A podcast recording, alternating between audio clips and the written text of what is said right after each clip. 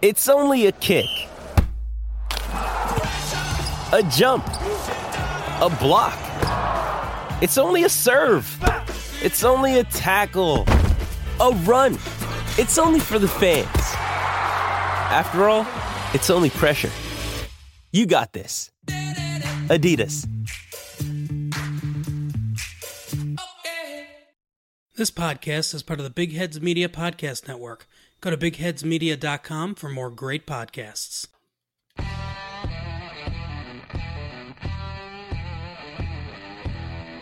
Elijah Nelson Manning, born on January 3rd, 1981, was acquired by the New York Football Giants via a trade in the 2004 NFL Draft with the San Diego Chargers. And as the most valuable player this franchise has ever seen, Manning looks to try and make at least one last run at a great season in 2019. This is previewing the Giants.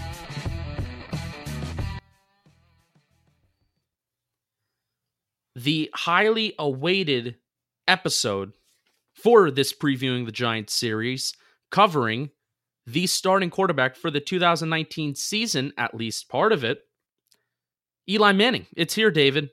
How are you doing today? I'm doing okay. You know, it's it's really interesting. When we first started planning these uh these episodes, Justin, way back when, we we put out we we kind of worked on a schedule of, of who we wanted to do when and when we wanted to put certain episodes out. Eli Manning was like that was like the episode.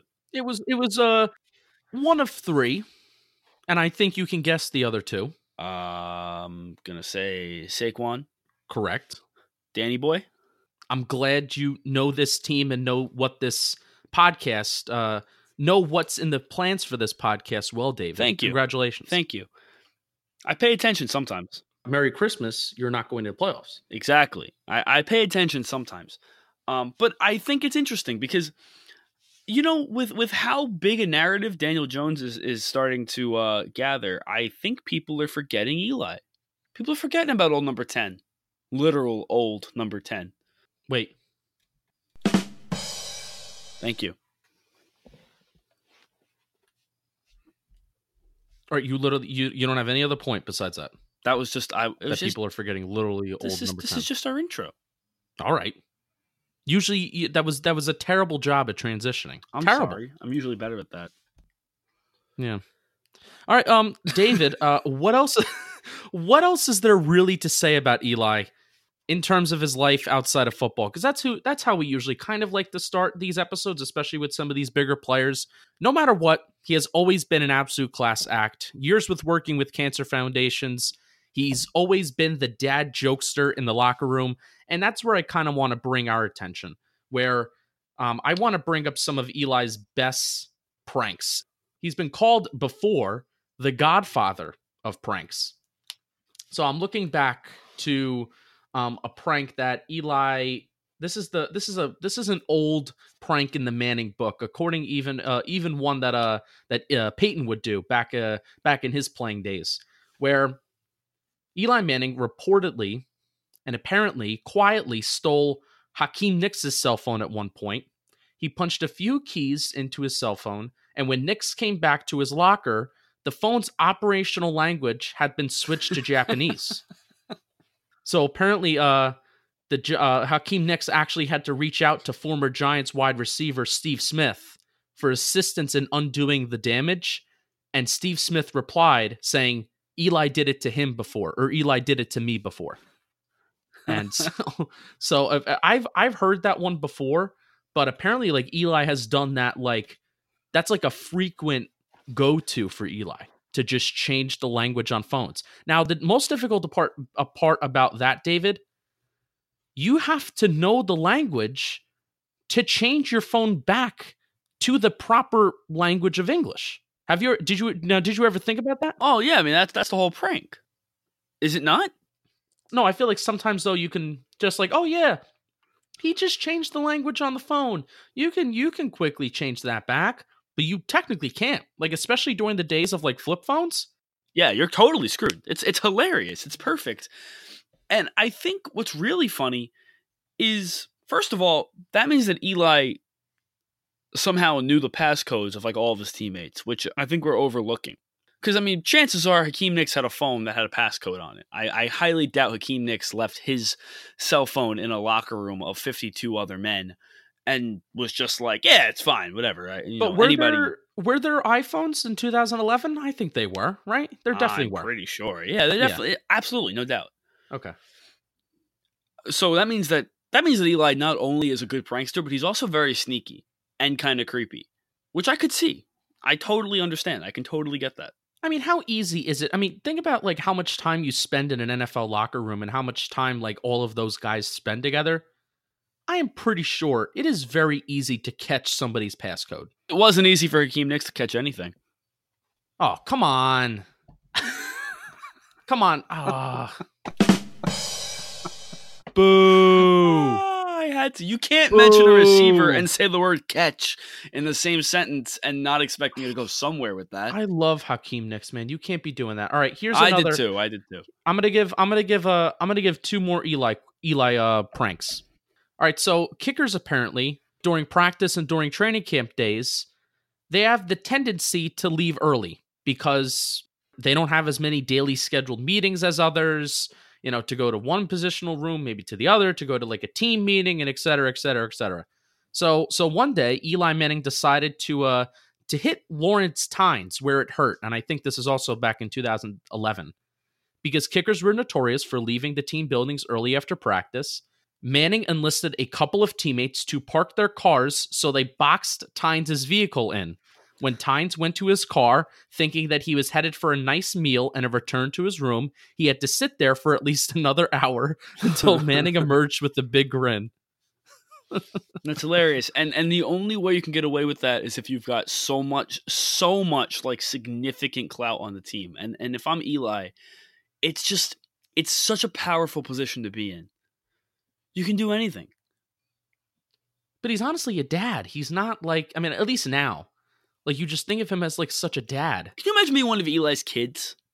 How like dorky your dad is? Like when you you know when you show up to the father daughter dance, and not only is your dad Eli Manning, so everyone's like gushing over him, but he shows up in like his high waisted Wrangler jeans and just you know eh, like the boat shoes with the white socks that don't really work. No, no, Eli is definitely a like Vineyard Vines type of guy. you think he's kind of like a pretty boy? Oh yeah. Oh, you kidding me? From uh, he he lived in Hoboken for a little while. Oh yeah, man. He's not in no Wrangler. He's no Brett Favre in Wrangler jeans. Regular jeans was, No. was that was just the first jean brand I can come up with. He'd probably be more like you know like Dickies. No, no. I think he's super dorky. He's so dorky. but I think he's dorky where he's like bougie dorky. You think he has a fashion sense? No, but I think he has a fashion sense that's like rooted in Vineyard Vines, not Vineyard Vines. Uh, yeah, Vineyard Vines. That's with the whale. That's not a fashion sense. That's the whale, yes. So you think you think it's not so much a fashion sense; it's more just it's like the fashion sense of a late teen, early twenty year old preppy. Yeah, it's it's a high school a high school prep school fashion. Yes. Interesting, interesting. Yeah, boat shoes. Yeah, the whole the whole nine yards. The question is, when he wears like khaki shorts, does he wear a regular belt or does he wear like a rope belt? Because that says everything about about where you stand in terms of your fashionista fashionista life. I promise one more prank. This one, this episode's gonna piss off UCLA professor so far. I know, I know, but this is this. I think this is actually funny though. Um, so apparently at at some point the offensive line did something to Eli. Uh, I don't know when this was. Don't know when this was, but uh, offensive line did something to Eli. So Eli goes to the equipment room, and Eli got legitimately like purple paint. All of the linemen, their whole starting five linemen, they all had purple shoes. Their dress shoes were purple, and those were like, and those are like expensive shoes. And they were apparently like they're getting on a plane, and Eli Manning just painted their shoes purple, so there's no turning back. And I'm pretty sure maybe Tom Coughlin was the coach at the time because Antonio Pierce was the one that was speaking on behalf of the prank. So imagine that. Uh, ima- imagine that Tom Tom Coughlin. You know, you go up to Tom Coughlin, and Tom Coughlin says, "Why are your shoes purple?" The offensive linemen say, Eli Manning painted them purple. Tom Coughlin's like, get out of my face, Eli does nothing wrong. Go away. bunch of clowns. I don't believe you. Eli would never do. You know, it, it's like maybe Tom Coughlin was like one of those parents where it's like, my kid would never.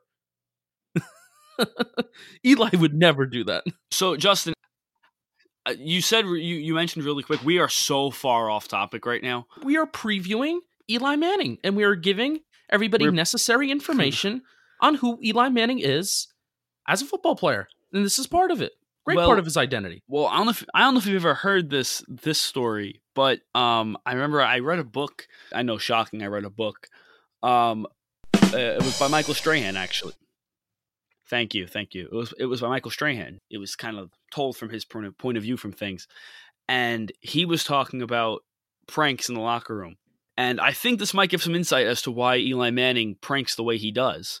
And you mentioned the offensive line pranking him. Have you ever heard what Shaun O'Hara used to do No. to Eli Manning when Eli Manning first came in the league. There was this apparently happened on multiple occasions. Michael Strahan tells the story of a prank where it was one of the first days of practice. I don't know if it was his rookie year, maybe maybe two years in, I don't know. And Eli was under center and goes to put his hands under, you know, looking for the ball. Shaun O'Hara had cut a hole in his shorts A player on the Giants touched my butt. Exactly. Well, not quite. When Eli went to put his hands under to get the ball, he got a whole different uh Very moist. a whole different package. Put it that way. He he got a very very different uh ball in his hands. Ooh. Ooh. Ooh. I don't Yeah. like that. So I think I think Eli might be scarred from that experience and from that point forward has just decided, you know what? I'm going to be the prankster on this team. Cuz I don't want Shaun O'Hara in my hands again. Zoinks. Not much you can say in response to that. Zoinks, Scoobs. hey, Justin, you said you wanted a soundbite from me. There has to have been a soundbite somewhere in there. Mm. I'll try to find it. I'll try to find Okay. it. I'll try to see what I can find. Okay, cool. All right, let's move on to uh, Eli Manning's uh, basic stats and info. So, uh, e- so Eli Manning from uh, his 2018 season had quite the interesting season because I feel like maybe there's such a divide when you in Giants Twitter in Giants land amongst Giants fans when you are talking about Eli Manning. Uh, and I think David and I were almost the perfect representation of that divide. If you listen to our, our episodes last year, where I have the tendency to be very critical of Eli, and David has the tendency to, I don't want to say make excuses because I don't want to put words into David's mouth, but definitely Eli, um, David would be more on the defending Eli side. So if you look at Eli's numbers uh, statistically, and you just look at his numbers from there, um, in terms of his completion percentage, it was the highest in his entire career at 66%. In terms of yards, he was one yard short short of 4,300 yards, the highest total that he had since 2015. He had 21 touchdowns. Um, he had 11 interceptions, which was the lowest in his career. I'm sorry, not the lowest in his career. It was the second lowest in his career. 2008 was the lowest in his career, where he had 10 interceptions, but 2018 he had 11. His yards per attempt was seven and a half yards, which was the highest that he's had in his career since 2011 at 8.4. His quarterback rating was 92.4, which was the highest that he's had since 2015. And 92.4 is, you know, top five of highest QBRs that he's had um, in his career. He also had 47 sacks, which was the highest number that he has been sacked in his entire career 47 and the second highest in his entire career which he, which he was sacked um, was 39 times back in 2013 so a, a nice little thing about pro football reference david that i really do like and you typically you typically look at these numbers for pro baseball reference when you're analyzing a baseball player where you look at um obp plus or ops plus where basically anything above a 100 for OPS plus is above average. So they have the same thing here on Pro Football Reference for quarterbacks in particular. I don't really know if they don't really have it for a lot of other positions because it's hard to evaluate. but basically anything above a 100 for certain statistics, um, that is above average. So for Eli, his yards per attempt plus was a 105 last year. That is a above average since 100 is average.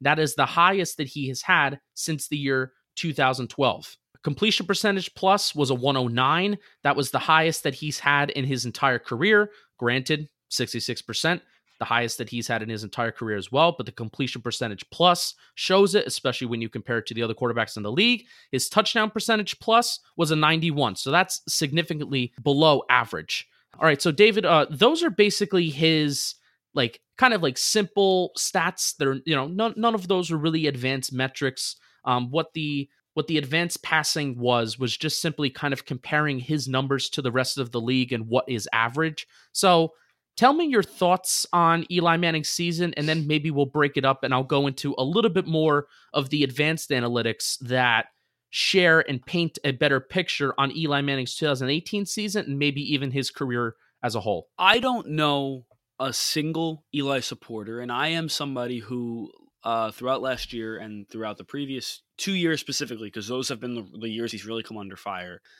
I don't really think there's too many people out there who believe those stats are uh, paint a full picture. Now, granted, there are some people out there who look at those kinds of stats and say, "Well, you see, you see, he, he's he's playing the best he's played in his career."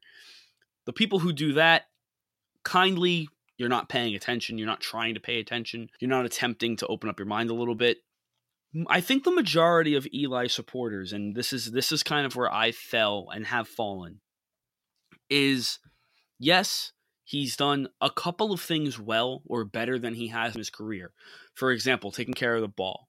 I think for the longest time, that was that was the big when Eli when Eli was still a quote unquote gunslinger, right? uh, late 2000s, early early 2010s. He, he had no problem throwing the ball downfield. He had no problem trying to make any throw, fit any ball into any window, but he turned the ball over a lot. It, it, was a it was a high risk, high reward with Eli constantly. He made some bonehead decisions and he made some other plays that you said, I don't know another quarterback in the NFL that would try to make that play and make it when he was at the, at the top of his game. So you look at these numbers and you say, okay, he takes he's taking care of the ball more he his completion percentage is up, which is another thing that has never historically for Eli been been high. These are all good things, but if you stop there, it doesn't paint the full picture. And I know Justin, you're going to get in in a second, painting a fuller picture. And I, I want to talk from the perspective of an Eli supporter. When people like me defend Eli, it's not a defense saying, but he's playing so well. I don't believe he's playing. He has played very well. My my main point has been, you need to surround him with things that will make him work better, and we'll get into that. I think at the very end. But things like the offensive line, the running game, personnel packages that suit him better. So you look at these stats, look at a comparison to the rest of his career, comparison to the rest of the league, and it doesn't look terrible. But it does not paint the full picture you need you you need to be willing to open if you're an Eli supporter what I ask you to do is listen to the next 10 minutes not get pissed off immediately don't just revert back to what to, to your defense because we're not coming here and attacking him because I think Justin I can speak for both of us when I say both of us are more optimistic about his 2019 season than we have been about his 2017 and 2018 seasons. Oh, absolutely. So listen to what we're trying to say and understand that we're both more optimistic this year and I think there's there's good reason to defend him the previous 2 years. I am one of those people, but there's also very very good reason to say this is why those these stats are extremely misleading and you need to look deeper. So Justin, go ahead. Right. So, you know, like we said, his 2018 season was solid in a lot of different ways. And when you look at the advanced passing stats with comparing him to the, you know, what is the average portion of the league, really, where the only part that he was ranking below that 100 mark on Pro Football Reference. And I really do encourage you to log on to Pro Football Reference and look at what I'm looking at because it may be a little bit difficult to comprehend as I'm kind of just like talking and just throwing these numbers out there. But the only part that he was really below average was with the touchdowns. And obviously, you know, a, a team, uh, you know, the, the way to win in the NFL is to score points, right? You got to win, you got to score more points than the other team. But here's some more um, advanced analytics. Um, this is a lot of this is from basically all of this is from Pro Football Focus. From week eight on in 2018, Eli Manning was Pro Football Focus's 32nd best graded uh, passer, despite all of the points the team scored in the second half of the season. You know, one of the things that you heard Dave Gettleman say, and Dave Gettleman has ha- has to defend his guys and his players as he should. But you know, we saw things out of Eli. We saw things out of the offense the second half of the season. Some very good things. More points were scored, but still, Pro Football Focus had Eli as the 32nd best graded passer, despite all those points. For the entire year, his passing grade was a 63.7, which was 30th. He had an overall grade of 64.3. Not very good. Not very good. It ranks in the way it is the lower tier of the league. Um, the highest percentage of checkdowns over the last two seasons, David. Now, I want to make a note screenplays are not checkdowns; they are play calls. So, you know, uh, David, I know you like, and, and as as you should, you kind of like to come at me sometimes when I read these st- statistics and ask, you know, does this statistic take into account this? Does it take into account that? So I can answer the question. Checkdowns are not screenplays; those are designed play calls. So, um, highest percentage of checkdowns over the last two seasons. There is Blake Bortles at number one with a with an 11 to 11.2% check down rate on throws. DeShone Kizer with 10.4%. And then Eli Manning at a 10.2% check down rate. no bueno. Well, no, I agree. And I'm going to stop you there before you go to your next point. I completely agree with you. And, and this is something that you and I have talked about. Well, you can't disagree with it, David. It's a stat. Well, I'm agreeing that it's not bueno. Oh, okay. no, because believe it or not, you. David, believe it or not, David, people would be like, no. I guarantee you, th- there might even be a few people right now listening to this and be like, no, I don't agree with you. No, I don't like that. But it's a it's a stat. Sorry, but I do think it's worth noting. Out of those quarterbacks, and I'm I'm sure if you went and looked at the couple of guys even uh you know next in the list, the next couple of guys in the list, guarantee you nobody's running back is like Saquon Barkley. So I do think because of Barkley, Eli's checkdown rate will be a lot higher because I think there legitimately are plays that are de- uh, that are designed swing passes that are designed plays to get Saquon the ball in the backfield. No, but David, there's a difference between doing that and checking the ball down. There is a clear difference between the two, and I and you know that. I agree. No, I completely agree. Let me ask you a question. Go ahead. What good is it when you call a play for Eli Manning to throw the ball to a receiver or a tight end, what good is it when his first option and where he looks first is Saquon Barkley, who is running parallel to the line of scrimmage when that is not what the play has been designed to do? What good does that do? It does very little. I know we've talked about that. I'm just saying, I, I just want to point out you know it's to me these stats are also all about transparency i'm not i don't want to just sit here and say I, I think Blake Bortles, DeShone Kizer, and Eli checking the ball down are vastly different things. Think about who Blake Bortles was checking the ball down to. Think about who DeShone Kizer is checking the ball down, down to, and think about who Eli is checking the ball down to. I'm not saying it doesn't. It no doubt paints a picture, Justin. I, I completely agree with your ultimate point. I just want to point out Eli is going to check the ball down a lot, and and I think a lot of it has to do with You've got a weapon there, you're going to use them. We also can talk about the the paranoia that has been planted into Eli's head with not only terrible offensive linemen, and this is where I defend Eli, not only with terrible offensive linemen, but also with Ben McAdoo insisting that he has to get the ball out of his hands in a little over two seconds. Like yeah, literally, two and a half seconds, that's yeah. what we've seen from Ben McAdoo. And granted, when he came in, especially in 2014, 2015, that was a big plus. It was a huge plus. Get Eli Manning the ball out of his hands quicker. Let's cut down the turnovers. What he had a he had a season of a uh, of 27 interceptions, and I want to get the year right. He had a year of 27 interceptions in 2013. So that's the season before Ben McAdoo came over. So uh, Kevin Gilbride wasn't really cutting it.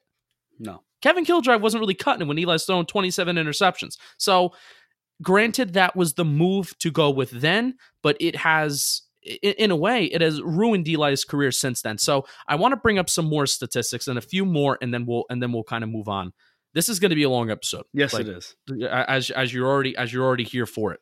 Another statistic measures the highest percentage of passes thrown short of the sticks from 2016 to 2018. Now, this list isn't necessarily to point out bad quarterback play because you look at the context of who is on this list compared to the check down one, it can kind of paint you a better story.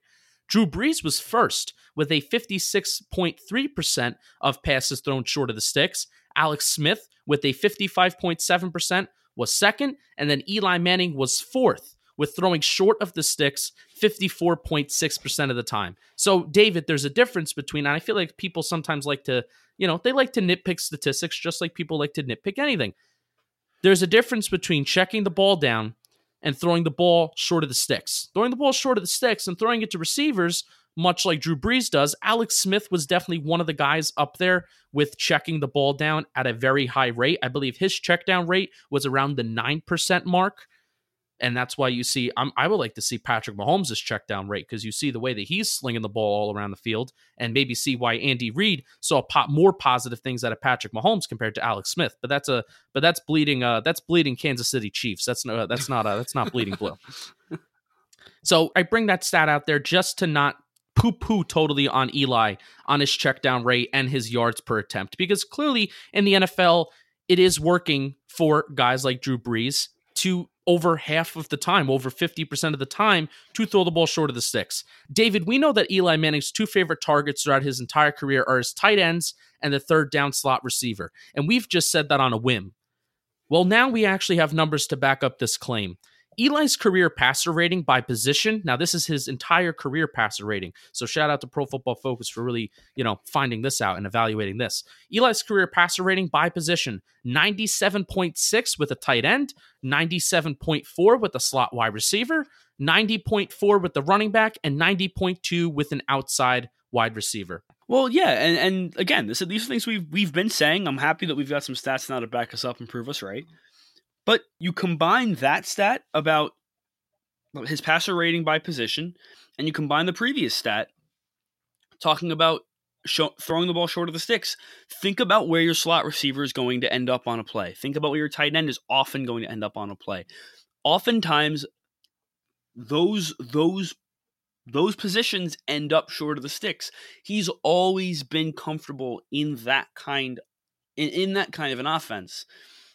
It's just trying to manage the play calls, it's trying to manage putting guys in the right places so Eli can operate at his highest capacity.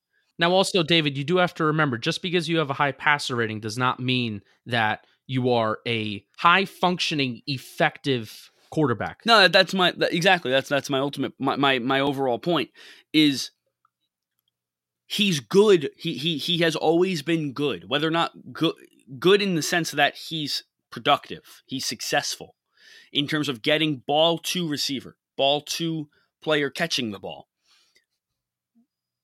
It's a matter of taking that and turning that into offensive production. And offensive production relies on getting those players, the tight ends and his slot receivers primarily, the players that he's always been good at throwing the football to.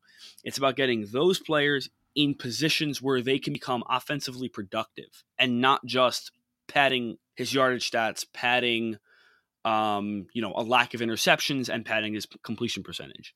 All right, so David, I really want to get to um, e- an Eli Manning kind of like career context in terms of where the Giants have ranked in pass blocking ranks according to Pro Football Focus the last eight years. So this is actually a tweet from Dan Schneier. So shout out, shout out to Dan Schneier. Shout out to Pro Football Focus for always, you know, putting these great numbers together. Always friends of the show. Friends of the show. 2011, uh, the Giants were uh, last, uh, literally last in the league in pass blocking ranks. And uh, if you remember, uh, Eli Manning had um, a, a very good season that year. He he led the team to the playoffs on solely his arm, without literally an offensive line. And uh, just in case you forgot, he also did win a Super Bowl. Uh, in 2012, The offensive line uh, pass blocking ranked 14. 2013, it was 31st. 2014, it was ranked 14th. In 2015, it was 22nd. 2016, 21st. 2017, 27th. And 2018, 28th. That is 75% of these last eight years with a bottom third pass blocking offensive line. Eli Manning has never had a top 10 pass blocking offensive line. All of this is to say, David, you can blame. Now, I don't like playing the blame game. I really don't. I like evaluating what I see on the football field. I do, except when I like to talk about John Mara. So I'm a fucking hypocrite. Bad guy. Bad guy. Bad bad guy. Move on me. But I do give the dis- I do give the disclaimers of don't listen to this if you don't like listening to hypotheticals because I don't like talking about it, but it is necessary to talk about sometimes. Neither here nor there. When we are talking about football, I don't like to play the blame game. I like to evaluate what I see in front of me. And what I have seen in front of me is that even if this offensive line has been terrible, and it has been bad these last few years, numbers back that up, eye test backs that up. Even when this offensive line is bad, Eli Manning has been bad along with it. I don't understand the sole factor of solely blaming the offensive line for poor quarterback play. I understand that it hasn't been good. I understand that when the offensive line play has seemed to look better, second half of the 2018 season, and even looking at this training camp and looking at this preseason, how comfortable Eli has been. Is it because that Eli has revitalized his arm strength with Outlighter's trainer? Is it because Eli actually does feel more comfortable and he's not as shell shocked? Is it just because they drafted Daniel Jones and he has a bit of fire lit under lit under into him? Nobody can really answer that for sure. And if you think you have the right answer, you're wrong because you don't know. We're not in the building. I don't even know if Eli Manning knows exactly what it is. Hopefully it continues. But David, I evaluate what I see I look at these stats you, and you look at the film, I have rewatched every single offensive play from the 2018 season, David, and Eli Manning was bad. He has terrible pocket awareness, not just pocket mobility. There is a clear difference between pocket mobility and pocket awareness. A quarterback has to be aware in the pocket, like we've seen with Daniel Jones and his fumbling problems this preseason two the two fumbles that he's had this preseason. He needs to be a little bit more aware in the pocket. Eli is terrible in the pocket. Terrible. He's missed wide open guys down the field constantly. Constantly, constantly, constantly. It's led to sacks, it's led to checkdowns, it's led to unproductive plays. So, David, I've said my piece.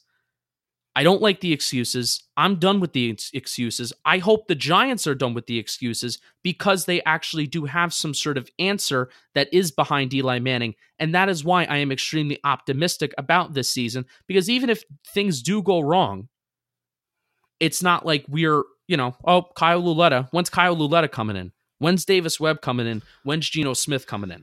So I've said my piece. Go forth. I get it. I'm not going to harp for too long on this. Um, I understand what you're saying about uh, the offensive line play has never really been outstanding, and when when the offensive line play has been bad, he's been bad. I agree. I don't. I don't blame all of Eli's struggles the last couple of years on the offensive line. What I will say, we're talking about a guy who, in the last two years, has been sacked 78 times that's not just poor offensive line play. That's opening the floodgates. He was sacked. I, I think it was fifth most last season. The only guys, the only guys who were sacked more than him were Deshaun Watson, Dak Prescott, Russell Wilson, Derek Carr, and Aaron Rodgers. Now, Aaron Rodgers obviously is Aaron Rodgers. Um, although statistically, let me also add that Deshaun Watson was one of the best quarterbacks under pressure last year, and Eli Manning was one of the worst. Well, Deshaun Watson was one of the best quarterbacks under pressure last year because he was under pressure all the time. Ooh, zing. We we are aware. Look at look at the top three especially, and then the fifth. These are all mobile guys. Watson, Prescott, and Wilson are all mobile quarterbacks. Wilson and Watson are not only mobile, but I would say they're maybe even they're more of a dual threat than Prescott. But Prescott's no doubt mobile. Rodgers is absolutely mobile. It's what's made him so dangerous for his entire career. Eli is not that. I don't think we we should stand here and say that's Eli's fault. I don't make that. That's not an indictment on Eli. And we've had that conversation a long time ago, Justin. You know, saying it's a problem that, that your quarterback is not quote unquote mobile in the pocket. I say, you know who your quarterback is, put the guys in front of him so we can utilize his strengths, not point out the weaknesses. The weak his weakness, if you look at the guys in front of him, what do what do they have in comp what do they have that he doesn't? And it's the mobility. So for a guy who you know is not a mobile quarterback to be sacked 47 times, you're not putting guys in front of him that are going to allow him to stand in the pocket and start making throws under pressure. When you when you start getting hit more and more and you know you can't escape, it makes you jittery. It makes you to use a word that uh, I believe it was Tom Coughlin way back in the day, but before Eli became a Super Bowl guy. I believe the word was uh, squeamish that that uh, Tom Coughlin used a long time ago to describe. That's a Eli. good word. And David, let me let me say this. Like you bring up a good point, and this is where you know this is where you start to kind of get the blame game a little bit. But um, what good is it uh, drafting Evan Engram in the first round when you have glaring holes of the offensive line? the point is Jerry Reese neglected this for a long time. I have no problem playing the blame game because someone has to get the blame. Eli's production doesn't just magically drop off from 2015, does not just magically drop off without other factors taking place. I'm sorry. That that just doesn't happen. And if if we can if the majority of the Giants fan base can look right now and say, "Hmm, guy looks really good in preseason. Guy looks really good in camp." I'm actually kind of optimistic about this guy going to 2019. I am that person. All exactly. And all that does for me is that says, "So you agree the reason for Eli's quote unquote demise is not solely is not solely because Eli suddenly can't play football anymore or because Eli is deteriorating at such a rapid rate that he's not a serviceable quarterback anymore. It's because there were things that needed to get fixed. Gettleman's fixed them. This is not a quarterback who's going to be sacked 47 times. The Giants now have a top 10 offensive line in the league, which is something that the Giants have according to you, never had in Eli Manning's at least not career. in a, at least not in a pass blocking grading sense. Right. Right, exactly. Good point. All right, yeah. So uh if you've made it this far, well I thank you. I do want to end up with some points of optimism. I want to review some things that we've talked about on this podcast. If you are a first-time listener, um we we're we're high on Eli in 2019. We're high on him. Uh, during this previewing the Giants series, what we do is we look back on previous seasons, we look back on previous stats, and some of the stats are not good for Eli Manning. But the eye test and what we've seen this training camp, the eye test and what we've seen this this pre during the preseason games, it's there. It's strong. We're optimistic. We're happy, and that's because throughout this entire summer, David, I really do think that we have been the leading charge of finding out and analyzing to to a T what this Giants team needs to do to be successful with Eli Manning as quarterback that also does reflect where the NFL as a league is headed and where the NFL as a league is going. So we're not, you know, we're not saying that we're going to move backwards. That's what I feel like a lot of people are, oh, you know, the Giants are going to run Saquon Barkley into the ground and that's the type of team this is going to be. I I I don't I don't think so. Saquon Barkley is going to get his you know he's going to get his 20 touches a game uh, on average. On average, when you look back at the season, he's going to get his 20 touches per game, whether that's receptions or carries, and it may even be a little bit more than that. That may be a a, a low end number on my part, but we've analyzed league play action numbers. How often successful forward thinking teams are running play action the Eagles, the Seahawks, the Rams, the Patriots are four teams that are leading the charge in running play action very often. The Giants are middle of the pack. Eli Manning has extremely sound footwork when running play action. I can't explain it why he doesn't have the same footwork when he does three step and five step drops. But whenever he's running play action, maybe it's the fact that he's getting further away from the pocket so he doesn't feel as shell shocked and not I, I not to use that term because I know that's a that's a term that's you know that you shouldn't just throw around shell shocked, but He doesn't feel squeamish. right, squeamish. Thank you, thank you, Tom Coughlin. Thank you, Dave. Welcome. You know, not feeling squeamish when the pocket is collapsing in front of you or around you. So getting him in play action is a way to get him in space, away from all the chaos and away from all the shitty Ereck Flowers, uh, Chad Wheeler, Patrick Omameh linemen. So running play action, uh, utilizing 12 personnel. For whatever reason, in 2018, the Giants had way more yards per attempt when running out of 12 personnel and when running out of 21 personnel, which are both running formations, than 11 personnel. The league on average pretty much runs 11 personnel 70% of the time. So I would like to see the Giants use those running formations more, utilizing play action, and therefore utilizing Saquon Barkley more, even though he does not have the ball in his hands. So again, it's helping use the players around Eli Manning. It's using their strengths to help Eli's own strengths and own way that he plays the game as well. So if you're a Bleeding Blue listener, you know all of this. And I'm basically just kind of giving this quick little recap here. David, really, is there, you know, is there anything else you, you want to say about Eli? Like, I, I, I am, even though I shat on Eli basically almost this entire episode, this is the first time that I've done it in a while because when you review these numbers, it's it's kind of bad. He's been kind of bad when you look back at the film, like I have, rewatching every single offensive play from 2018.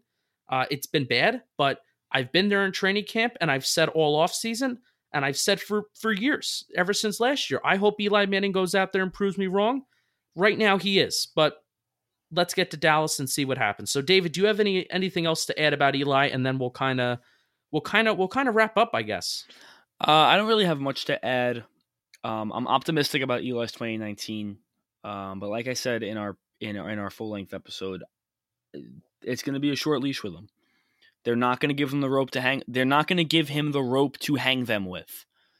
Um, I think if if if it starts out shaky, I think I think it's over. I think it's going to be quick. I think it's going to be an efficient break to Daniel Jones.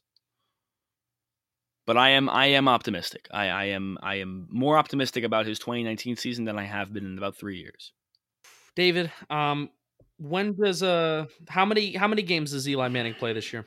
Am I speaking as an optimistic fan, or am I speaking as a um someone who's covering this team? Speak however you would like to present yourself, but then preface what perspective you're coming at it from. Okay. Um, I'm speaking as somebody who's objectively covering the team. I think he plays four games, What? four four to six games. I'll go four to six. David, I think he plays more. I actually think the fact that the opening schedule is in their favor, I think is going to work to Eli's detriment because I don't think they're going to put up numbers that that people are expecting. I think the call for Jones is going to come quick, and Jones has done too much in the preseason. He's done. He's played too well to keep sitting him. It's You- going. um, it's going to happen. David, the script has flipped. Though best thing for the team would be him playing 16. No, the games. best thing for the season would be Eli Manning. for the season, team Team season. That's what I should have said. Yeah, Team right. season is Eli Manning playing all 16 games. The best thing for the franchise is Daniel Jones playing as much as possible. But we'll get to that in Daniel Jones's episode. But David, I Yes, we will. like in in my brain, I agree with you. I agree with you in the first 4 games is going to decide everything because the schedule is so favorable. It gets a little tougher after that. So after week 4 and into week 5 after we play the Patriots and after we have some stretches of games, I know the Packers are even included in there. The Bears are the first game that we have off of a bye. Um, so a lot of tough games in the middle of the season. Obviously, you know, there's there's the Eagles thrown there twice, and that's always tough to see. You know, a team like the Eagles, the Vikings, um, you know, which we never know what we never know what what they're going to be. I hate to admit it, but the Jets are are, are good. Yeah, uh, you you we got to wait and see what the Jets are going to be. Um, but you know, the first four games is going to decide the season. I mean that that's not a hot take. It's it's an objective take. We're really we're we're waiting and seeing how the first four games of the season go, and then we can kind of take it from there. If we have a really like a four a, a rough four game start where we're playing the Patriots, the Eagles, the Cowboys, and the Jets, the first four games of the season, then it's like okay, well maybe Eli has a little bit more of a window because those are such tough games. You, you, you understand what I'm saying? So Yeah. I think he plays longer because I really do think that this team is, you know, they're they're winning more than they have in years past. I do not expect three seasons in a row where we're talking about we're either one and six or we're zero oh and seven. Like I, I just I just don't see that, David.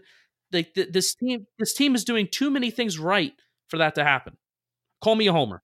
Eli is not going to survive a six or seven win season. Let me put it that way. It, I agree. I think it's possible they can win more football games than they have previously. But at the same time, it's not going to buy it's it's not going to buy games for Eli. And personally, and honestly, I think I think if Daniel Jones plays, they'll win football games. No, that that you hit the nail on the head, my friend. That there is an argument that really, do you really if, if you think Eli Manning is gonna go out there and win seven games this year, do you really think that Daniel Jones can't go out there and win five? Like, do you really? This is a question. Do you really think that if Eli Manning, that the ceiling for this team is seven, eight wins, do you really think that Daniel Jones can't go out there from what we've seen and squeeze out five games in what is a lot of favorable games this season? Right. And what's the difference between a five win team and a seven win team? The Giants have their quarterback. Giants have their quarterback. In the NFL draft, there's not that much of a difference if you have your quarterback, the difference between a five win season and a seven win season, not that big of a difference. Right. So that's how I'm going to leave it off. And I, I'm going to leave that question for reflection. And maybe that's a question that David and I will revisit. That's a thought that's been on my mind. Like, that's been a thought that I've been like waiting to throw out there. Um, but really, this is a long episode. This is not a mini episode.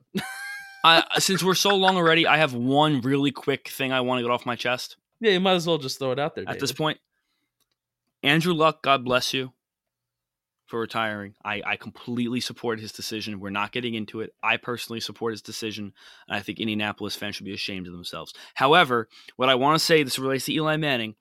And if uh, enough with the Eli Manning to the Colts, it's bullshit. It's not happening. Stop it. Stop it. Oh yeah, that didn't even. You're all being stupid. You're tacky, and I hate you. Well, that's a good drop. Thank you. That's a good drop. I found it. Um, yeah, David. Uh, uh, that didn't even like register in my brain as a thing to even talk about because it's big. People are saying it. It's circulating. Why? Because people have nothing better to do. Even if we sit here and we say, like, yeah, it could make sense, at the end of the day, he's got a damn no trade clause. If he didn't waive it last year, why would he waive it this year when they actually have a chance to win some football games? Stop. Think. I honestly think it's because people have nothing better to do because this is mainly towards the national media. Because the national media starts this shit. They start this shit and then it gets into people's heads. Where David, we're trying to hear we're we're trying here to sit and talk about football and stats and we're trying and we're looking at film and we're comparing the two and trying to paint a picture. The word picture, as Suzyn Waldman would call John Sterling's radio call for the New York Yankees we're trying to paint the word picture of this Giants football team. And then meanwhile, you have other people, mainly national media people, who just spew off the bullshit and have literally nothing better to do because they don't actually because they're afraid to actually talk substantive football. The fact that people believe that A, Eli Manning wants to go anywhere, B, the Colts would. I've seen people suggest a second round pick for Eli Manning. First of all, if Dave Gettleman manages to get a first or second round pick for Eli Manning, I will put forward a substantial amount of money in my savings that I don't have. I'll sell everything. And I will put forward the first down payment on the Dave Gettleman statue in front of MetLife Stadium. Do you really think the Indianapolis Colts are going to are going to sell part of their future for a 38-year-old quarterback who has not had a solid year in 4 or 5 years? Really? They're going to go from Andrew Luck to this version of Eli Manning? Give me a fucking break. Stop it. Well, Matt Lombardo. If I see Matt Lombardo suggest why this this is why it makes a ton of sense. You don't make a ton of sense. Stop. He was doing that? Yeah. I really do selectively like look at stuff from Matt Lombardo. but I mean, come on. Like, you know, some some of his stuff is decent, but then, you know, uh, dude, like, oh my god. What do you I don't you even doing? follow him. I don't even follow him, but somebody who I follow loves him and retweets him. And I and and I need to figure out who that is. You're gone. I'm sorry. You're gone. I can't handle it. It's not good for my mental health. It's not it's not good for my uh for my headspace. I can't handle it. Just can't. I'm done. All right, so uh that's that's it. That's going to uh uh wrap up this uh previewing the Giants episode. Can't wait for Saquon Barkley and Daniel Jones's episode, huh? Yeah, it, it's we we've set a trend here. The the big players get get some big Yeah. talking. well, I mean, there's a difference between 25 minutes and an hour. Yeah, 35 minutes. Zing. All right. Um, thank you for listening. Thank you for really just being you. I mean, at this point, I just want to thank you for being the person that you are today on this planet Earth. And uh, keep on bleeding blue. And David double underscore Powis. Jay Panic 74 and everyone else out there, stay beautiful.